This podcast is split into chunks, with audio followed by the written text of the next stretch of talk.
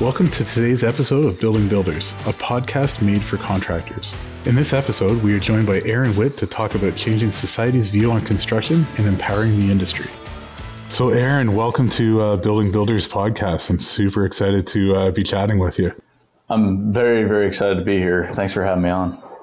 Yeah, thanks. Uh, where are you uh, today? Uh, is it Nashville? Is that right? Nashville, Tennessee. Yes, sir. Yeah, I'm, I'm home for once, uh, but I leave again for the rest of the year on, on Sunday. So I'm not here. I'm not here often. Right. That's I, I follow uh, most of your channels, and I see you're on planes all the time, uh, traveling across the country, across I've, the world in many cases.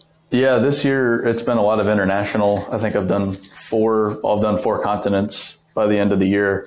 Um, last year was just, or at least the past few years, just been the states because of COVID. But now that the world opened back up, I've been trying to trying to get around as much as I can, and I've been told to do it while I'm young. So here I am. I'm young, and I'm doing it. Right. um, so, Aaron, for you know anyone, uh, any of our viewers who may not know uh, yourself and what you're up to, um, you know, I have a note here that all of this began with uh, your love for uh, a trash truck, and you know, maybe do you want to talk about that, and then uh, you know, tell us what you're up to now, and you know how we've come to talk. Sure. Yeah, I so I've always loved machinery. I loved the trash man when I was real little. I had my sixth birthday party at the cat dealer. But growing up, I, I had no exposure to the blue collar world other than just from afar, from seeing it as you drive by. And it, it wasn't even it wasn't even looked down upon in the world I grew up in. It just wasn't even it, it wasn't even on anybody's radar. It wasn't an option you even consider. Um, but I, I, I, got into the construction industry at 18. There was a construction project in my neighborhood. I was enamored by it. I called them up, asked for a job, started as a laborer, went to study engineering in school, uh, worked for quite a few construction companies while I was in school graduated, went to work in road construction. Plan was to start a construction company, but that's when things started to take a different direction. Um, I looked at social media like like uh, like a tool for the first time, and I analyzed my life, try to figure out what unique perspective I had, what unique story I had, just being a twenty something, not knowing very much, but what what could I offer people, and arrived on my dirt world story. So I started to post pictures and videos on social media. It took off. Started the company BuildWitt almost five years ago now. We at first it was just me running around with a camera taking pictures. Then we grew into a niche marketing business focused on infrastructure, natural resources, doing anything from branding to websites to video projects for, for contractors and mining companies, primarily to help them find people. And then this year, we have re become a startup uh, by creating a software company and a training product and platform to help contractors uh, make their current workforce more effective and train their current workforce on how to lead more effectively and then how to bring new people into the trades and get them up to speed as, as quickly as possible. So that's that's what we're up to is we have marketing, media, storytelling, and then now the software training business. And uh, hundreds of thousands of people uh, following you, if not millions, uh, you know, through this journey over the last number of years. It's it's grown way beyond I like what I had initially thought it would be, uh, and I don't think we've even scratched the surface on the potential, which is the most exciting part. So yeah, it's it's it's wild. The reach we have is is starting to really become something. Yeah, that's incredible. Um, so many questions here for you, but I, I can't help but uh, comment. My uh, my son is five, and he wants to drive a garbage truck. yeah, absolutely loves it. We got to go out and watch it out the window, you know, every Wednesday morning. Um, you know, well, it's a brilliant career because what happens when the economy is good? People throw trash away. What happens when the economy is bad? People throw trash away. Like it, it, it doesn't ever go away. it's recession proof. exactly. uh, so uh, before I get into some of these uh, uh questions here, I, I'm just curious. So when you started this, you know you started taking pictures and posting them was it you know just with your uh your your iphone or uh you know your your phone um or have you always uh, been into photography I, I have no formal photography training, and I'm I'm not all that interested in photography. Like if it's like take a picture of this beautiful sunset, I just don't have interest in that. I just like to photograph heavy equipment. That's my that's my field. That's my domain. That's what gets me excited. That's what the, the photography gets me onto the job sites. It gives me a reason to be there. Rather, I'd just be standing around otherwise. And it gives me the ability to share that with other people. So when I started, uh, it was first with my phone when I was working in the industry. Then I bought a GoPro and I would use a GoPro. Then I bought right. a cheap DSLR. Then my friend had a drone that I would borrow and get some aerial photos, which was a whole new world. Right. And then when I started the company, I spent you know, three thousand dollars on a nice Sony camera hmm. and right. started just figuring out how to use it. Uh, but I had I had no training, and I've just kind of figured it out. Right. It's really more about the authentic content uh, that you're you're sharing with everyone. Uh, yeah. Maybe the pixels. well, I, am not a very technical person, um, right. which is kind of a, an odd thing to say now that we have a software company. I just don't, I don't understand technology. I don't understand software all that much. My camera, I understand the three basic functions of a camera. That's all I worry right. about. I use two two lenses. It's just I like to keep it as simple as possible. I don't edit very much. There's just not much to it. The really the the big part of it is it's like anything. You just do it a lot, a lot, a lot, a lot, and you miraculously start to become better at it. Um, Aaron, I want to I want to dive into your view on construction. Um, so, that, uh, you know, despite it being uh, absolutely vital, um, you know, it's often, you know, I think unfortunately kind of looked down on. Um, I, would love to get sort of your your opinion on uh, on that and, and sort of what's needed uh, in this uh, in this industry. Our our industry has a massive problem. I'm I'm based in the states, but I've seen it's similar in Canada. It's similar in Germany. It's similar in Australia. Any developed nation is starting to have this worsening problem, and that is, hey, our infrastructure needs are not slowing down. Our society is developing. Our current infrastructure is getting older. So we we have this need, and and say we want to go replace the power grid with a clean power grid that only requires more infrastructure, not less. Okay, so now you're saying you have to go rebuild the whole power grid? Great. So that's that's just endless construction and mining. Um, so we have the demand that's not going away over the long term anytime soon. But we have, at least in the States, 40% of the workforce set to retire by the year 2031. And, and that scares the crap out of me. And it should scare the crap out of anybody, not just in the construction industry, but society. Because if that goes away, society dissolves.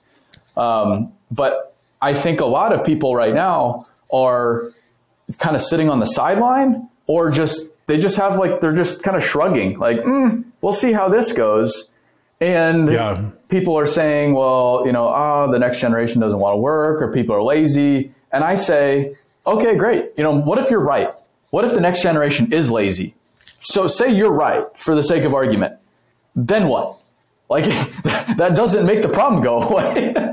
so totally. Yeah. I, I think the reality is society looks down upon the trades, but we're quick to blame society for that. We don't look ourselves in the mirror and take responsibility for it.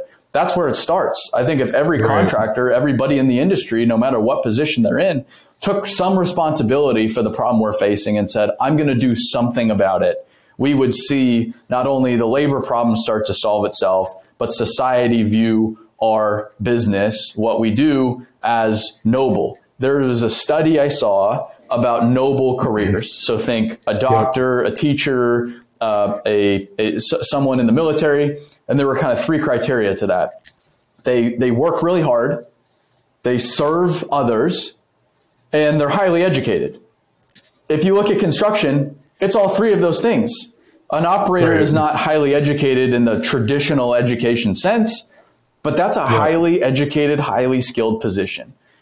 Why aren't we looked upon as noble? I think we have all of the ingredients, so we're not having to manufacture some narrative. We just need to tell the story in the first place. I absolutely love this view. It's completely different than what, what most say on sort of relying on you know trying to uh, change the way society looks on us uh, rather than talking about you know looking inward and how can we change it uh, you know I, will give you a, a, little example from my my past uh, so aaron i i used to be in uh, landscape construction uh, and when i started you know it's a long time ago. 15 probably close to 20 years ago my first co-op job probably 20 years ago now. Um, I was working for a landscape company, and you know, not only was safety not really a thing, you know, wearing hard hats and safety vests, but you know, most people weren't wearing shirts, right? Mm-hmm. Like we we were out there, everyone's getting a suntan, working real hard, you know, doing things like standing on the back of a, a, a skid steer, like the the team, the people were the counterweight for the skid steer to be able to plant heavy trees. Sure. Yeah. Uh, like just ridiculous stuff, yeah. right? Um, but you know, you know, now I am seeing some, you know, a lot of change, right? There's professionalism being brought out. Uh, and, uh, you know, it's not just the professionalism, it's, it's the tech. These are super highly skilled jobs. They're very technical.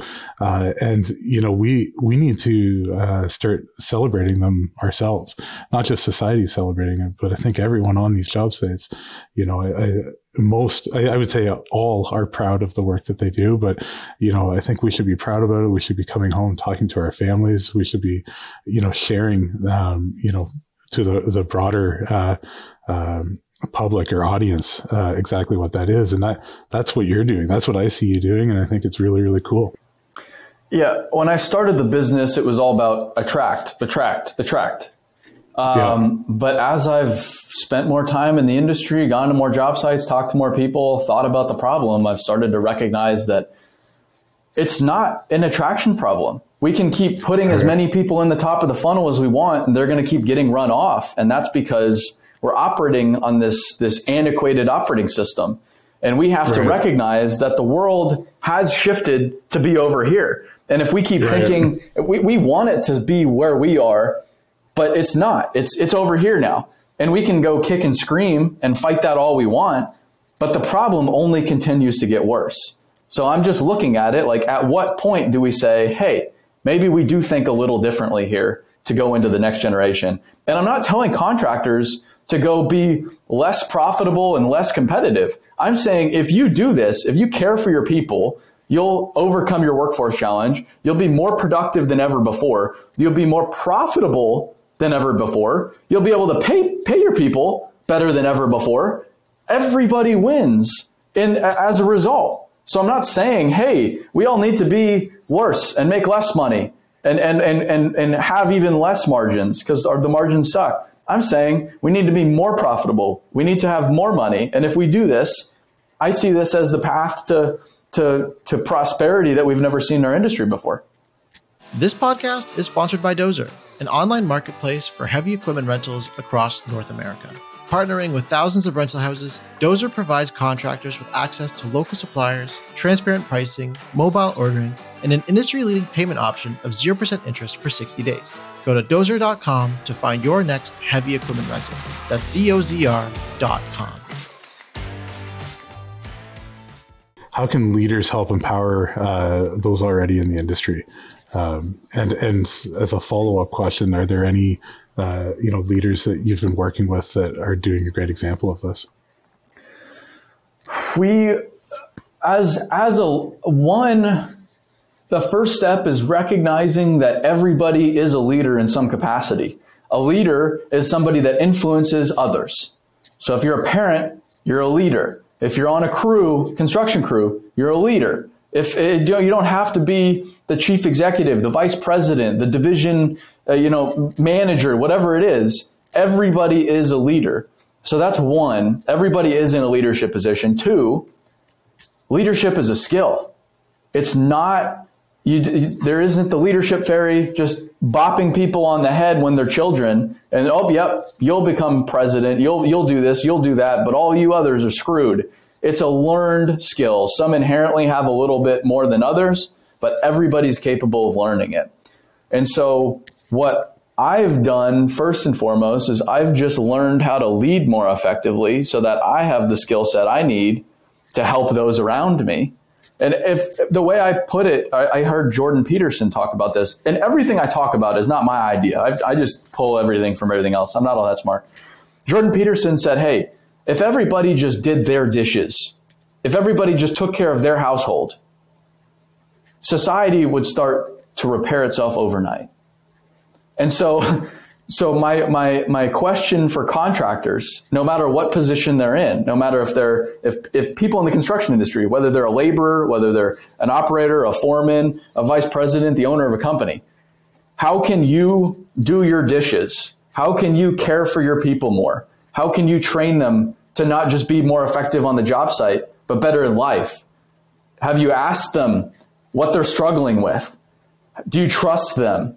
There's just simple things that we all can do. And if every company does those things, if, if I'm a laborer and I ask myself, how can I serve those around me? How can I make life better for everybody around me? If everybody just did that, things would start to repair themselves overnight. Yeah, I think you're probably right. Um, do you do you think that there? Uh, do you think that this is a challenge? Is uh, um, are leaders not getting the leadership training that they need uh, within this industry? Um, we have we have an industry of managers. We have an industry of managers. I think there's a lot of managers. There's not a lot of leaders, and, and no matter what position you're in, you are better off becoming a leader. You are you will have a amazing life if you learn how to lead effectively. And the first book I read on this was Jocko Extreme Ownership I just started to recognize that everything was my responsibility and I'm the leader of my life. Once you start to take ownership of your life, everything everything changes. And and what's happening now is I've, I've I see this a lot. So you have retirement happening. The retirements are typically a lot of times like at the foreman level, superintendent level. So you'll have a grading crew. The foreman will retire, leave. You then naturally survey your grading crew, who's your top performer, elevate them to foreman. Foreman, that's a totally different skill set than running a track hoe. Totally different totally. skill set. You're leading totally. people. But yeah. you just assume that they'll effectively do that because they can effectively run a track hoe and load trucks and manage a dirt spread. That's not that's but that's a different job. And yet so then so then what do they do? Well, they don't have the leadership skills so they default to however they've been managed coming up, yep, which is probably exactly. the wrong wrong way to do it. Now everybody beneath them is either run off the job or is unproductive because they're just going to rebel against the poor management practice. And then you're looking at what used to be your top performer like what happened? What happened? But they were set up for failure from the beginning. So I, I think it's it's largely missing. But to answer your question earlier, there are companies that are doing great work. I think a company like Hoopaugh is one that comes to mind very quickly. Sargent Corporation, Emery Sapp and Sons, Goodfellow Brothers, Rummel. I mean, there's a lot of amazing companies out there that we get to see every day that I think have a great thing going. They're not perfect by any means. Our company's not perfect. No company's perfect, but they're trending in the right direction. Um, I was going to head another another direction, but uh, yeah, uh, before that, the um, I used to see this all the time. I've seen it all all through my my career that everyone's looking for that that next step, and this idea of becoming a manager is always like the next step. Like in, my landscaping business, everyone wanted to be a manager, and then the next thing for for no reason other than hearing that it's a next step I want to I want an office job. I want to get out of the field and get into the office. But um, it's almost like we uh, we aren't communicating what these roles are, um, and tons and tons and tons of opportunity within these roles. But uh, you know, some people may not love working with calculators all day and estimating, uh, right? No. It, it, they might absolutely love being in the field and being a really, really, really great trade tradesperson. Uh, That's it's not just about management. Um, the the mistake human beings make is we think people think like us. So the people in the office think everybody wants to do what they did and that climb up the ladder and elevate their career in that more vertical direction, not horizontal direction. But right. you can't go build a whole company with those people. And if you look at a construction company, you know, you have a small percentage operating the business. Everything else below that, that that's what's required to run. So you can't have everybody going to the vice president level. You can't have a, a company of it just doesn't work and not everybody wants to be there. But now you have to ask yourself, how can I help my people grow that don't want to be going vertically, but maybe horizontally? Maybe they yep. want to go see a different part of the business. Maybe they want to help us start a new start into a new market or do something a little bit different. You just have to first have the conversation with these people. I think so often we just assume I mean, yeah, they either want to do what we do or they're just a track operator, they're just a haul truck driver. And we never yeah. have those conversations of where do you want to go? So then you have this this haul truck driver that doesn't necessarily want to be the boss, but they're frustrated right. because they feel like they're stagnant and they're not growing. But yeah, we haven't had stuck. that conversation. Yeah. Yeah, right. Um, so I'm hearing you, uh, you know, speak a fair bit about, you know, kind of taking control of your life, of your career. Um, it sounds like you do a lot of reading. Um, is is that something that you would be recommending to, uh, you know, um, you know people in the trades that want to get into leadership or that are managers that want to become great leaders um, or there you know is there a hole here? Are there uh, training courses that they should be taking? Um, what would you do if you're in that position? I, I've, I've always read i have a rule i read 10 pages a day. So i do i do physical exercise every day. I read 10 pages a day and i write one page a day. And you've just made it seven days a week. It doesn't matter how tired I am, where I'm at. It's just just read ten pages a day. And and if everybody in the industry read two books, Extreme Ownership and Everybody Matters, those are my two favorite books. Things would start to repair themselves so quickly. One is about taking ownership of your life, ultimate accountability. Everything at the end of the day is on your shoulders. Two, it's about caring for people. And I think our industry needs to apply a lot more care. And and we've we've had this one operating system that's got us here very successfully, but I don't think that operating system is going to get us the next 50 years. And that's what I'm looking at because I have the next 40, 50 years ahead of me. I'm young. I have to be I have to be optimistic about the next few decades, but I think it's going to require a lot of change. So I think whatever yeah, whatever people can do to just better themselves as human beings maybe it doesn't help you in your career, but if it helps you at home, your your relationship, whatever it is, your your health, your body, by all means, go for it. So, does this uh, this comment ring true at all? Uh, um, the the construction industry uh, has got to its uh, got to where it is now on brute force and grit, and uh, you know the next step might be through a a culture of care and learning. Um, do you think that that is, uh, you know, a factor? Yeah, and I, I, don't think that eliminates brute force and grit. I think I think we need brute force to do some work. I think we need grit to do what we do. We just need to apply a little bit more care. I don't think they're opposite sides of the coin. I think it all works together. I think human beings fundamentally want to be cared for. They want to feel, they, want to fit in. They want to be appreciated. They want to be part of the tribe. I, I think if we start aligning our businesses more toward human nature, we'll start to see some really positive results. And it might take a little bit, but I don't talk about this like, like, oh, maybe this will work. I talk about this based on here's what I've seen other companies like a Hoopaugh grading do. They've done this and it's worked out really, really well for them. And I've seen this company, I've seen this, I've seen all these companies do this, and it's worked out really well for them. So now we need to just apply that at kind of a greater, greater industry level. So I think it's, it's, I whole, wholeheartedly believe we need to care more. And I'm not saying people take that really personally. I'm not saying people don't care, company owners don't care. I think there's this fallacy in the fields that these company owners are out there, they're greedy, they're trying to squeeze as much people from I don't I haven't met very many company owners like that. They're the most caring people ever. I'm just saying we need to care in a different way. So we need to apply a different level of care. And if you don't agree, you just don't have you don't have to look very far if you look at the the statistic that five times more people die by suicide than by any safety accident in our industry in the United States. That's enough to prove that point. I mean that that alone says this is a massive problem. This is a lack of caring and again, call me naive, but I think that's the solution to something like that.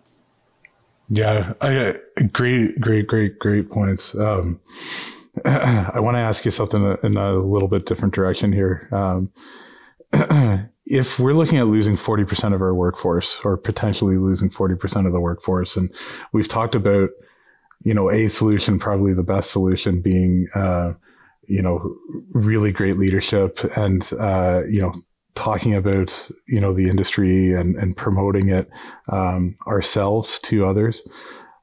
How does uh, how does autonomy fit in? Uh, auton- uh, autonomous equipment is that is that more of a you know something for safety, uh, or do you think that that helps fill the gap? So this is this is interesting. I think technology is part of the solution. If somebody says that there is one solution to our workforce challenge, and this is it. They're lying. This is a com- complicated problem. It it requires a, a, multifaceted approach, and that's where I think contractors just want the easy button. I'm like, I'm sorry, that doesn't exist because we're dealing with humans, and I know you like to deal with equipment and materials and things you can manage and measure. Humans are squishy, but that's what makes them special. Autonomy right. is a piece of the puzzle. Where autonomy mm-hmm. is at right now is it's really good in very consistent applications, like a haul truck doing the same route every day, every day. They're the, the, the company with the most autonomous miles driven in the world is not Uber or Google, it's Caterpillar. And that's because they've been running autonomous trucks for decades now. I think those applications are going to continue to be automated, but I also go to a lot of mines that they have that kind of application, but automation just doesn't work. I think in construction, so mining, it's closer, but still not even close to solving that workforce challenge. And if you're betting on that to solve your workforce challenge, you're going to be sadly mistaken. In construction, it's getting here, but it's only focused primarily, it's kind of two levels. Total automation is focused on something that is very repeatable. So Built Robotics in California, for example, is working on an excavator that can dig a trench, primarily for like a solar application or a wind farm. So you're you're digging miles of trench for a cable out in the middle of nowhere.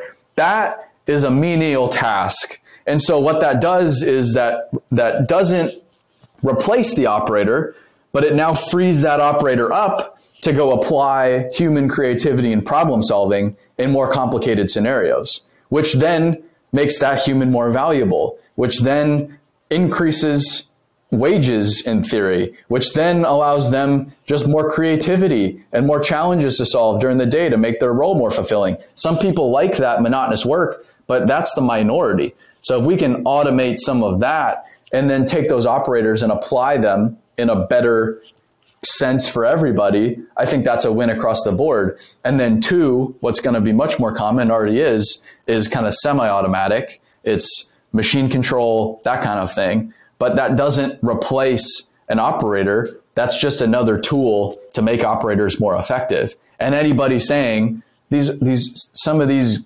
grumpy operators will say, "Oh, you know, I could outfinish a GPS blade hand any day because I'm skilled." It's like, okay, no, that's just not true. I've seen highly skilled blade hands that have become highly skilled in machine control as well.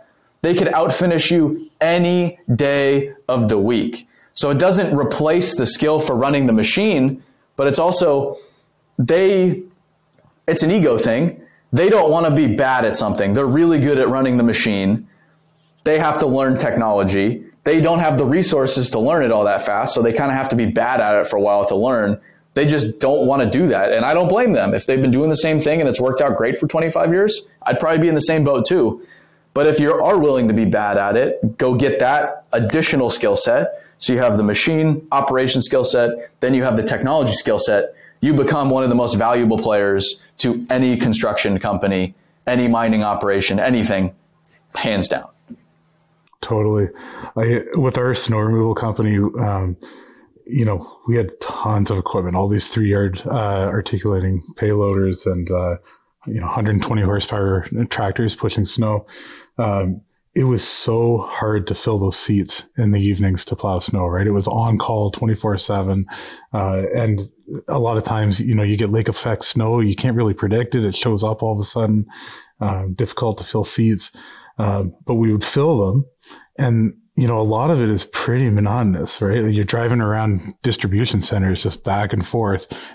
I feel like that could have been automated and we could have saved that seat for the tricky stuff in the morning, you know, the, the, the harder cleanup, the relationship sort of stuff with, the with the customers, the quality control. There's, there's so many things that, you know, we wish we could have done, but we were just trying to fill the seats in the first place to get the work done. So, you know, frankly, I, I agree with your views. I don't think that it's the solution, but I think that it's probably going to play a very minor part uh, in the solution, a small piece in the puzzle.